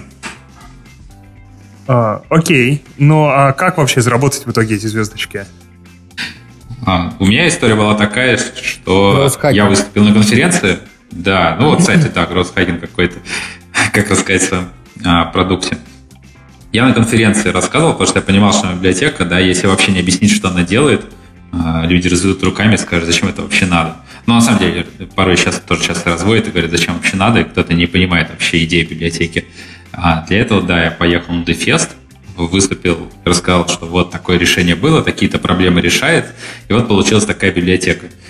И это дало первую волну а, пользователей, которые стали наставить звездочки, и благодаря этому так сложилось, наверное, повезло, а библиотека попала в топ а, Java open source библиотек на GitHub. И, похоже, за этим топом следит достаточно много сайтов каких-то, которые автоматом следят за тем, что там фичерится у GitHub. И за этим топом, видят, видать, следят китайцы, потому что после этого я заметил, что библиотеку стали очень активно лайкать именно китайцы. Ну, судя по никам на GitHub. А, не знаю почему, но такой интересный факт. А следующим шагом было, когда угас хайп по, после выступления, после первого, после второго, вот, я собрался силами наконец. А, ну да, еще я статью на Хабре написал. Вот, то есть были выступления на двух конференциях и статья на Хабре, которая объясняла, зачем это вообще нужно. А после этого я собрался силами и написал наконец статью на медиуме. И это такой следующий, мне кажется, большой шаг, который открыл библиотеку для англоязычной некоторой части сообщества Android-разработчиков. Тем более, я сам того не, под, не подозреваю, дал очень удачный заголовок статье. Там превьюшка на медиум получалась такая, что типа современное Android-приложение и многоточие, и, и там еще смайлик ракеты, и когда такое сочетание, думаешь, а что там дальше-то идет? Вот. И да, статью тоже достаточно хорошо залайкали, и она принесла каких-то своих пользователей в библиотеку. Ш- Теперь я, честно... Шок-сенсация. Дима Билан. Да-да-да, вот примерно так она Вложился в open source. Вот. И... Дим, Билан развивает свое творчество в откры... ну, открытом с открытым, господи. Посмотри исходные, исходные тексты всех песен Димы Билана, пока он не умер. Шок. Вот. И то есть какого-то специального у меня такого маркетинг-плана не было, чтобы ее продвигать. Мне просто было приятно, что дофига народа ей пользуется. И хотелось в том числе рассказать, как ей правильно пользоваться, потому что там есть спорные некоторые моменты, которые можно понять неправильно. И вот это все сложилось в то, что появилась статья, которая привела тоже новых пользователей. То есть нельзя сказать, что я сейчас дальше пытаюсь там пиарить библиотеку, что пользуйтесь ей все, но тем не менее там, в своих проектах во всех практически она используется.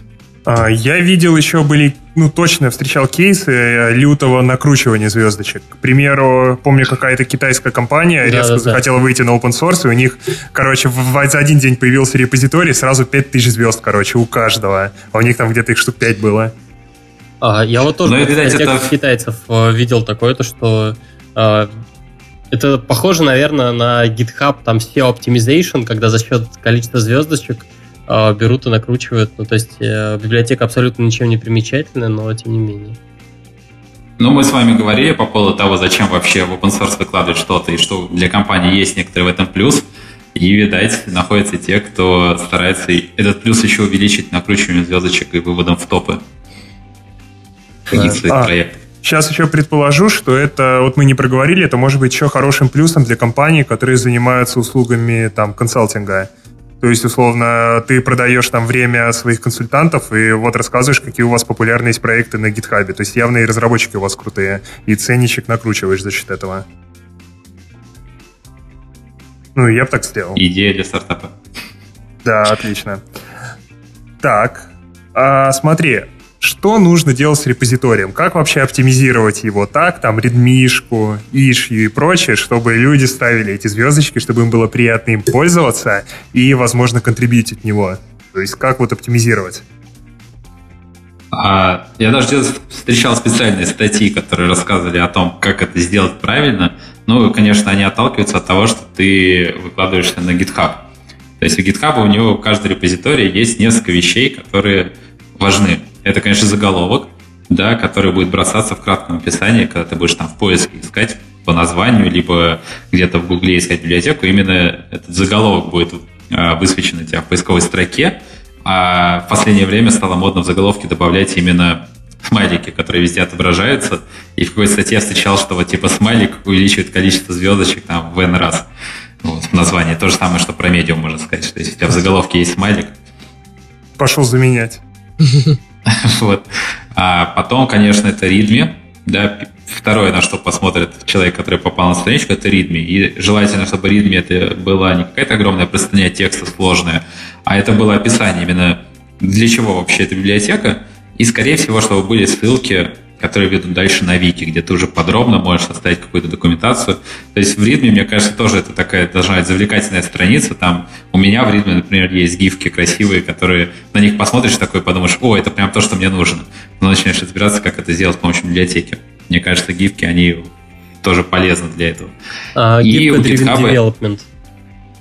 Да, да. Вот. И у GitHub есть такая штука, как топики, которые, ну, типа тегов. И с помощью тегов ты в том числе можешь свою библиотеку как-то а, поднять в топы по конкретным поисковым запросам. Там, ну, Чичерони библиотека про Android, да, про навигацию. У меня там упоминается MVP, поэтому поставил тег MVP. То есть, короче, теги, они так же, как в том же Инстаграме, да, они помогают раскрутить библиотеку. Ну и ознакомиться с ней тоже. А, еще есть такая, кстати, классная штука, которая тоже много где встречается, у меня тоже есть, это бейджики, которые можно вставлять прямо в ритме. А, бейджики, там, какая версия у тебя библиотеки, а, какая лицензия используется, там, ссылки на какие-то чаты, на статьи, еще эти бейджики, они выглядят так прикольно. И тоже как рекомендация видел вставлять эти бейджики, потому что именно красивая графическая информация, она проще дается для восприятия. Еще клевая тема логотип делать, причем вот как любит Глеб, анимированный обязательно, потому что анимированный логотип — это залог успеха твоей библиотеки. О, да. Даже если там рейс-кондишны под капотом. Любовь. Да, у меня, кстати, тоже логотип есть. Я не знаю, почему его сделал. Возможно, возможно, с каких-то таких же идей, я уже не помню. Нужно было что-то придумать. Я нашел такой сайтик, называется хипстер логотип генератор. И на нем сделал логотип. Приложи обязательно к выпуску. А он, по-моему, так прямо полным текстом пишет .com. Ну, я найду, да. Окей. Так, а, окей, это вот по сути оформление Redmi. А какие, вот что еще стоит в Redmi написать? То есть там полная документация или примеры использования, или... Ну, короче, Redmi должен быть жирным или нет? А, ну вот я сказал, что Redmi жирным делать не стоит. Лучше сделать ссылку на Вики, а Вики это уже прям подробная документация по твоему проекту. Вот, я в Redmi постарался описать вообще, зачем была создана эта библиотека и графически показать, а, как она работает, описав там основные сущности, чтобы человек, который прям только-только случайно там набрел на это ритме, и либо открыл, там что-то забыл в библиотеке, как работает, да, тут можно было кратко найти и разобраться. У меня в проекте нету вики, потому что библиотечка на самом деле очень маленькая, там всего, наверное, 5 классов, не больше. Но для больших проектов, там тот же Moxie, у них есть полноценные вики с большим описанием. Ну, кстати, вот не знаю, как сейчас, раньше у GitHub вики были очень кастрированными. Там основная проблема, что то, что вот та документация, которую ты хранишь именно в разделе Вики, она, верси... она, короче, не лежит рядом с кодом. И как-то очень странно версионируется, очень тяжело отскакивать на старые изменения, и, короче, вообще управлять всем этим было супер геморно. Нет pull-реквестов, допустим, на нее. Поэтому я там mm-hmm. просто обычно создавал папку с доками, и там Markdown хранил обычный. Ну, у Вики, она, по сути, и есть какая-то такая папка с Markdown, хотя оформлена в виде отдельного репозитория. Не, и на, у GitHub там именно свой функционал из Вики, то есть это прям... Она отдельно от Мгм. репозитория лежит документация. Вот где-то у них. Но у GitLab тоже это как бы параллельно репозиторий идет чисто для Вики. Но я как отталкивался, когда стал readme, я просто по себе судил. Я когда открываю readme какого-нибудь проекта, который использую, мне важно увидеть код использования краткий, да, вот прям, который я могу, мо- грубо говоря, скопипастить, чтобы оно прям заработало, да, и чтобы была картинка красивая, которая привлечет меня, что вот это стоит использовать. Угу. Окей. А, смотри, а что с issue, pull реквестами вот какие, как вообще относиться к их оформлению?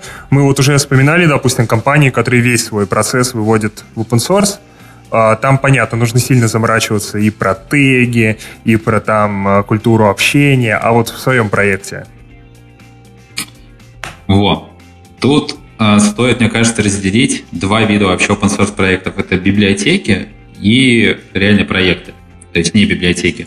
Потому что библиотека, да, у нее под ижью может пониматься все что угодно.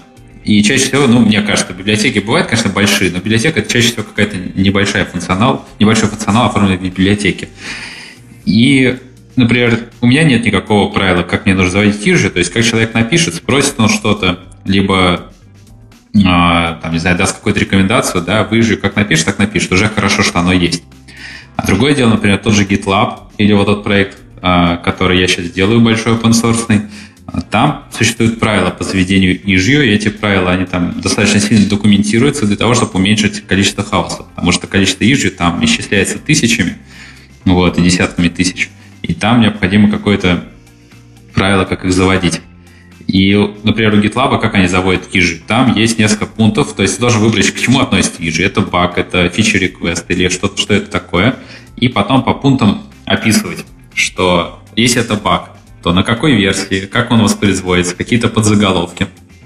А если это request, то ты должен там при- приложить, может быть, дизайн, еще что-то. То есть такие правила, они описываются для каждого конкретного проекта.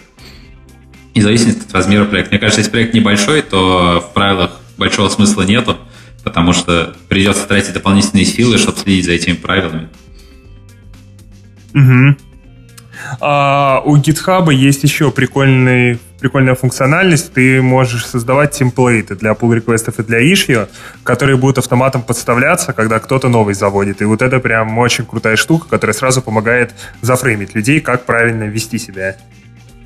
Да-да-да, вот у GitLab тоже там есть та- выпадающее меню, где ты можешь выбрать, а, в какого, ка- какой конкретно ты хочешь а, вид ижи создать. Но я говорю, на маленьких проектах это, это требует достаточно большой, больших сил и контроля. Так же, как, например, в небольших компаниях, представляете, заводить скрам-мастера. Вот, то есть какова его над- надобность. То есть, а компания там 5 человек, вы вроде как вкусно можете договориться за тем, как вы ведете карточки у себя, а вы скрам-мастера нанимаете. А если проект большой, там сотни человек, то без скрам-мастера уже будет тяжело. Также и на open source проектах. То есть заводить какие-то правила по оформлению ижью нужно в тот момент, когда этих ижей становится так много, что их нужно контролировать. А, смотри, а вот еще замечательные вещи про Code of Conduct и прочее. Вот у тебя есть Code of Conduct? Ты пишешь, что ты в issue будешь одинаково относиться и людям разных национальностей, разных полов, разных рас. А специально это никак не пишу. Вот. То есть, если там начнется выжью обсуждение чего-то пола, наверное, как-то к этому отнесусь и разрулю дискуссию. Нет, но специально этого никак не писал. Это же То есть вообще в, прав- Ага. вообще в правилах того же GitHub и GitLab у них есть а вообще, как правило, пользования сервисом, в том числе, где описано о том, что там в первую очередь это уважение, поддержка и так далее. И там прям такие манифесты того, как они относятся друг к другу и между собой взаимодействуют, что в первую очередь это а, работа человека, а не человек и все такое. Мне кажется, это в целом это правильный подход к работе над кодом. То есть, если там тебе хороший код написал человек, которого ты там почему-то, не знаю, условно говоря, по аватарке тебе не нравится, но это не имеет никакого отношения к его аватарке. Там же были еще замечательные истории, как, э, блин, кого-то выгоняли из разработки open source проекта за то, что он э, тоже там что, что-то с diversity было связано.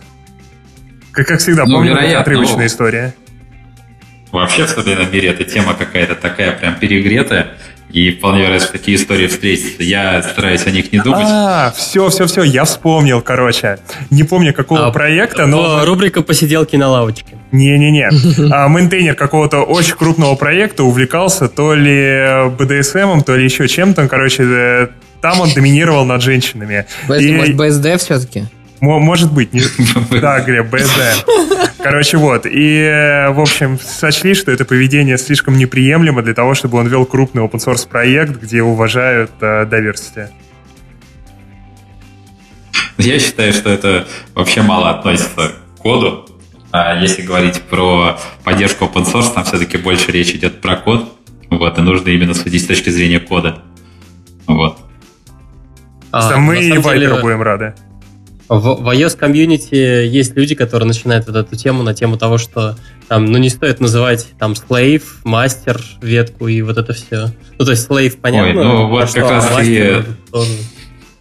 Если мне придет а, pull request, который мне делает ренейм моих имен с объяснением, что они там кого-то ущемляют, мне кажется, я просто пошлю этот request подальше, как бы. Это не о том. Ну да. А, странно то, что Егор не предложил такую тему, как можно хайпануть на том, что ты там а, все, кто угодно там фри, и долго перечислить какие, какие социальные группы, и не только социальные, ты, в общем, готов принимать и видеть у себя pull реквестов. Мне кажется, там передерутся все по поводу того, как назвать слейва мастером и так далее. Да-да. А, окей. Смотри, мы уже несколько раз затрагивали вообще создание, ведение крупного проекта в open source, и вот ты рассказывал, что у тебя есть опыт написания своего клиента для GitLab. Вот вообще расскажи, как вот ведется у тебя работа, как процессы построены, то есть вот как это вот все. Да, вообще это интересная история, как проект появился. А, Появился, как я говорил, я уже много где пытался участвовать, да, брал какие-то андроидные приложения open source, пытался в них участвовать, и видел там, мягко говоря, какой-то ад. Вот. Есть хорошие приложения open source, но в которых я понимал, что типа, чем мне участвовать, там и так все хорошо. Например, я могу сказать, что Википедия в целом проект open source, кстати, и я даже оттуда брал какие-то идеи, которые мне хотелось использовать, я смотрел, они реализованы, да, и черпал оттуда вдохновение. Но когда я брал проекты, в которых я прям действительно хотел что-то улучшить, я находил там а, такой лучший код, который было тяжело поддерживать. И в том числе так случилось с проектом а, клиента для GitLab. У них нет официального клиента, но существует один, который достаточно популярный. Там у них несколько десятков тысяч пользователей, и он open source, я такой думаю, о, клево. Но я вижу, что он устарел. Там старый дизайн используется, и в целом как-то чувствуешь, что проект слабо развивается. А GitLab, он, например, там постоянно каждый месяц выкатывает какие-то мажорные фичи, все очень круто развивается. Думаю, дай-ка я попробую в него втянуться и начну пилить. Думаю, ну, наверное, там все здорово. И какое же мое было разочарование, когда я обнаружил там прям такую жесть в коде, там до того, что был автоматом конвертнут код из Java кода в Kotlin без какой-либо проверки. Просто, видать, ради того, чтобы засветиться на GitLab, на GitHub, что ты Kotlin используешь. Кстати, да, проект, он хостится и на GitHub, и на GitLab. Вот, я списался с разработчиком, попытался с ним поговорить по поводу того, как мы можем улучшить состояние в проекте. Вот. Но в конце концов я ему доказал, что его код, как бы сказать, не, не совсем подходит под активное развитие. Говно. Он со мной согласился. Да, именно так. Он со мной согласился, парень Далласа, да, но, что интересно, он сказал, знаешь, практически во всех проектах, которые я знаю, которые я видел внутри, они все так устроены. И мне пришлось тоже с ним согласиться. И в этот момент я решил, что дай-ка я начну писать клиент для GitLab свой. А тут у меня несколько причин. Во-первых, мне просто это было интересно, потому что мне GitLab очень нравится по дизайну, по функционалу и так далее. Во-вторых, я понимаю, что у них нету клиента, собственно, они быстро растущая и развивающаяся компания, в какой-то момент, наверное, им что-то понадобится. И у меня есть такие идеи, что, возможно, если когда им что-то понадобится, а тут раз у тебя вроде как и проект неплохо написанный, работающий есть, может быть, удастся зафичериться как официальный клиент GitLab. Почему нет? Вот, таким образом он начался. Я его там пилил, я думал, что первую версию я сделаю сам, потом выложу в open source, и там народ заинтересуется присоединиться. Но, как часто бывает, у меня энтузиазм очень быстро угас. Потому что там другие дела, дома времени нету, а, работа и все, и все такое. И в конце концов я забил, а, и он лежал там просто, я что-то ничего не дописывал. Потом я как раз познакомился с Женей Мацуком, и он меня позвал а, присоединиться к админам чата по Android-архитектуре. И я ему рассказал про этот проект и говорю, слушай, как тебе такая идея, что вот будем пилить проект, где будем использовать как раз таки практики той архитектуры, которую мы продвигаем, так или иначе. И если нас будет спрашивать, типа, а где посмотреть архитектуру, в нормально большом проекте, а не какой-то сэмпл на два класса на гитхабе, как часто бывает, куда будем отправлять, вот будем отправлять в этот GitLab проект. И ему понравилась идея, типа, давайте, давайте, типа, я за, сейчас мы всех админов подсоединим, все будем писать. Но в результате писал опять я один, вот. Но у меня появился какой-то стимул. В конце концов, я решил, что не стоит первую версию тянуть одному, я так никогда ее не вытяну. И я, в конце концов, открыл код, вот, написал об этом в чатике архитектурном, где уже было тысячи или даже больше человек. И несколько человек, там, ну, сейчас сотни человек перетекли в чатик по именно этому проекту, и из них, на самом деле, три человека только стали активными разработчиками. Вот такая воронка достаточно жесткая. Вот мы втроем стараемся пилить. Это по поводу того, что за проект, как он появился, да, по поводу того, как заводится ижью, как там меж реквест и так далее. А, жестких правил сейчас нету. А, каждый может в ижи написать все, что хочет, в какой угодно форме. Но так как их появляется достаточно много, я вот тем активным разработчикам, парочке человек, дал как права на то, чтобы они могли рулить карточками. Потому что изначально кого прав нету, да, в проекте. Оунер только я, и они могут только делать форки и создать pull реквесты Поэтому мне пришлось распределить некоторые права, например, на то, чтобы можно было менеджить карточки. Вот, что такое менеджить карточки? Это проставлять у них какие-то лейблы, типа там баг, фичи, либо еще что-то, и выносить их, в каком релизе они будут реализованы. И а теперь по поводу того вообще, как я слежу за этим проектом. Когда я завожу задачу, например, создать новый экран, мне пришлось выстраивать систему, потому что я понимаю, что все разработчики, они совершенно разного уровня, да, мне хочется, чтобы проект был архитектурно написан хорошо, и у меня там свой стандарт качества. И поэтому я стал выделять какой-то такой подход, что любой разработчик, двигаясь по шагам, то есть я там 5 шагов каких-то обозначил, двигаясь по этим шагам, он будет мне по каждому шагу присылать меж-реквест, и только после того, как он его пройдет, он сможет приступать к следующему шагу. И вот эти межреквесты, они реально занимают очень много времени. В какой-то момент я понял, что я код почти не пишу, а только занимаюсь просмотром межреквестов. Ну, наверное, это а, нормальная история. А, вот таким образом делаются задачи, да, сейчас в проекте. Но, тем не менее, мне кажется, что качество проекта сейчас держится на должном уровне. Хотя, с другой стороны, возможно, развивается гораздо медленнее, чем мог бы. Я бы мог пустить на какой-то самотек, что все, кто под Android хоть что-то могут, давайте пилить. Может, было бы сделано больше, но в результате проект бы превратился в очередной вот неподдерживаемый лапшикод, который бы не хотелось потом иметь с ним дело. Поэтому проект сейчас развивается медленно, но с должным, как мне кажется, уровнем качества. И чтобы появился вообще первый релиз, в какой-то момент мне пришлось типа сказать, все, давайте мы определимся, что войдет в первый релиз, пусть это будет прямо MVP, вот самый-самый минимум, все, что можно, мы его обозначим, и когда его завершим, сделаем первый релиз. Так сейчас и есть. Такие задачи уже, на самом деле, практически заканчиваются. У нас скоро должен быть релиз. Хотелось до Нового года, не знаю, получится или нет. Наверное, вряд ли. А, и у этого несколько причин. Первое, потому что самое сложное – это найти дизайнера, потому что дизайнеры – это люди, по-моему, которые в open source вообще не особо любят. Вот, и кого-то убедить, там попытаться вдохновить, там, волонтерством, не знаю, помощью бедным – Вот, тяжело. Подожди, но... дизайнер же любит эксгибиционизм на дрибле и прочих вещах. И же там хлебом не корми, а... дай засветиться. А вот я не знаю, почему-то не удается. Те дизайнеры, с которыми я говорил, я тоже говорю, давай, вот проект такой амбициозный, там все дела, возможно, когда-нибудь станет официальным, и ты запросто можешь выкладывать все свои идеи на дрибл, там, и, и все такое, но часто это так заканчивается, ну, давай, ну, там, ну, им никто не пользуется, его нигде нет, типа, Короче, это все очень вяло. На самом деле с дизайнерами сложно. А, сейчас нашел... Сначала был один парень, рисовал, потом у него там какие-то дела, возможно, семейные, он отвалился от проекта, сейчас другой. Вроде как он заинтересован, но у него тоже там сессия и пятая, десятая. Тоже непонятно, как это все получится, но как-то двигается. И, наконец, последнее. Так, я сказал про задание задач, про дизайнера. А, что-то я еще хотел сказать. Ну, Маша, вспомню позже. Тестирование? Ну, кстати, тестирование, да, вот некоторые люди, которые добавились в проект, у нас там CI настроен, тоже GitLab, который там на их раннерах через, на докере собирает к нам проекты, так что ПКшка выкладывается в открытую, и кто угодно может тестировать. Несколько человек, да, потестировали, там отписали, что тут падает, там что-то есть. Так что в целом, да, нужны все, не только разработчики, там все, кто угодно могут подсоединиться. Окей, смотри, у меня вообще, на самом деле, по этой теме к тебе остался один, но самый-самый главный вопрос.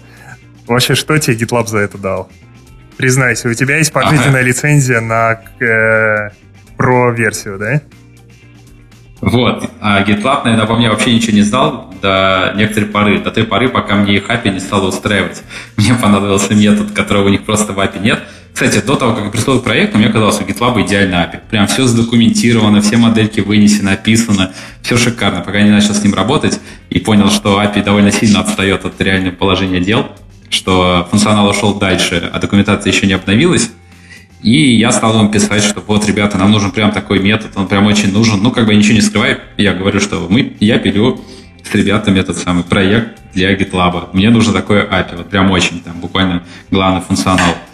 А, и, видать, за счет того, что я стал активным, стал там заводить, то тут проблема, там проблема, нужно такое API. Мне в какой-то момент пришло письмо от, я так понял, одного из главных менеджеров, который там почти во всех ниже светится в обсуждениях, он написал, типа, за активное участие в проекте GitLab мы вам высылаем пижамные штаны. вот меня удивило, что у них пижамные штаны есть брендированные. Ну, я такой, ну, типа, круто, давайте. И заодно ему написал, типа, пока я пользуюсь возможностью, может, у вас есть UX-дизайнер, надо завезете его в проект. На что он мне пока ничего не ответил. Ребят, мне кажется, вот. у меня есть идея для следующего мерча от подлодки. Неплохо, неплохо. Пижамные штаны. Не, представьте, желтые, Насчет, под... кстати... желтые маленькие подлодочки такие, как бы на штанах и на, ну как футболка или что это такое. Э, супер. А, Глеб, если тебе уже второй месяц не платят зарплату, моргни два раза. Кстати, по поводу этого недавно обсуждали, что на самом деле участвуя в конференциях, там на одной конференции э, докладчик разбрасывает носки, на другой конференции тебе вручает футболку, на третьей шапку, на четвертой вот ты штаны можешь получить, глядишь, поездил по конференциям и уже не голый ходишь. Еще, скорее всего, там накормили где-нибудь.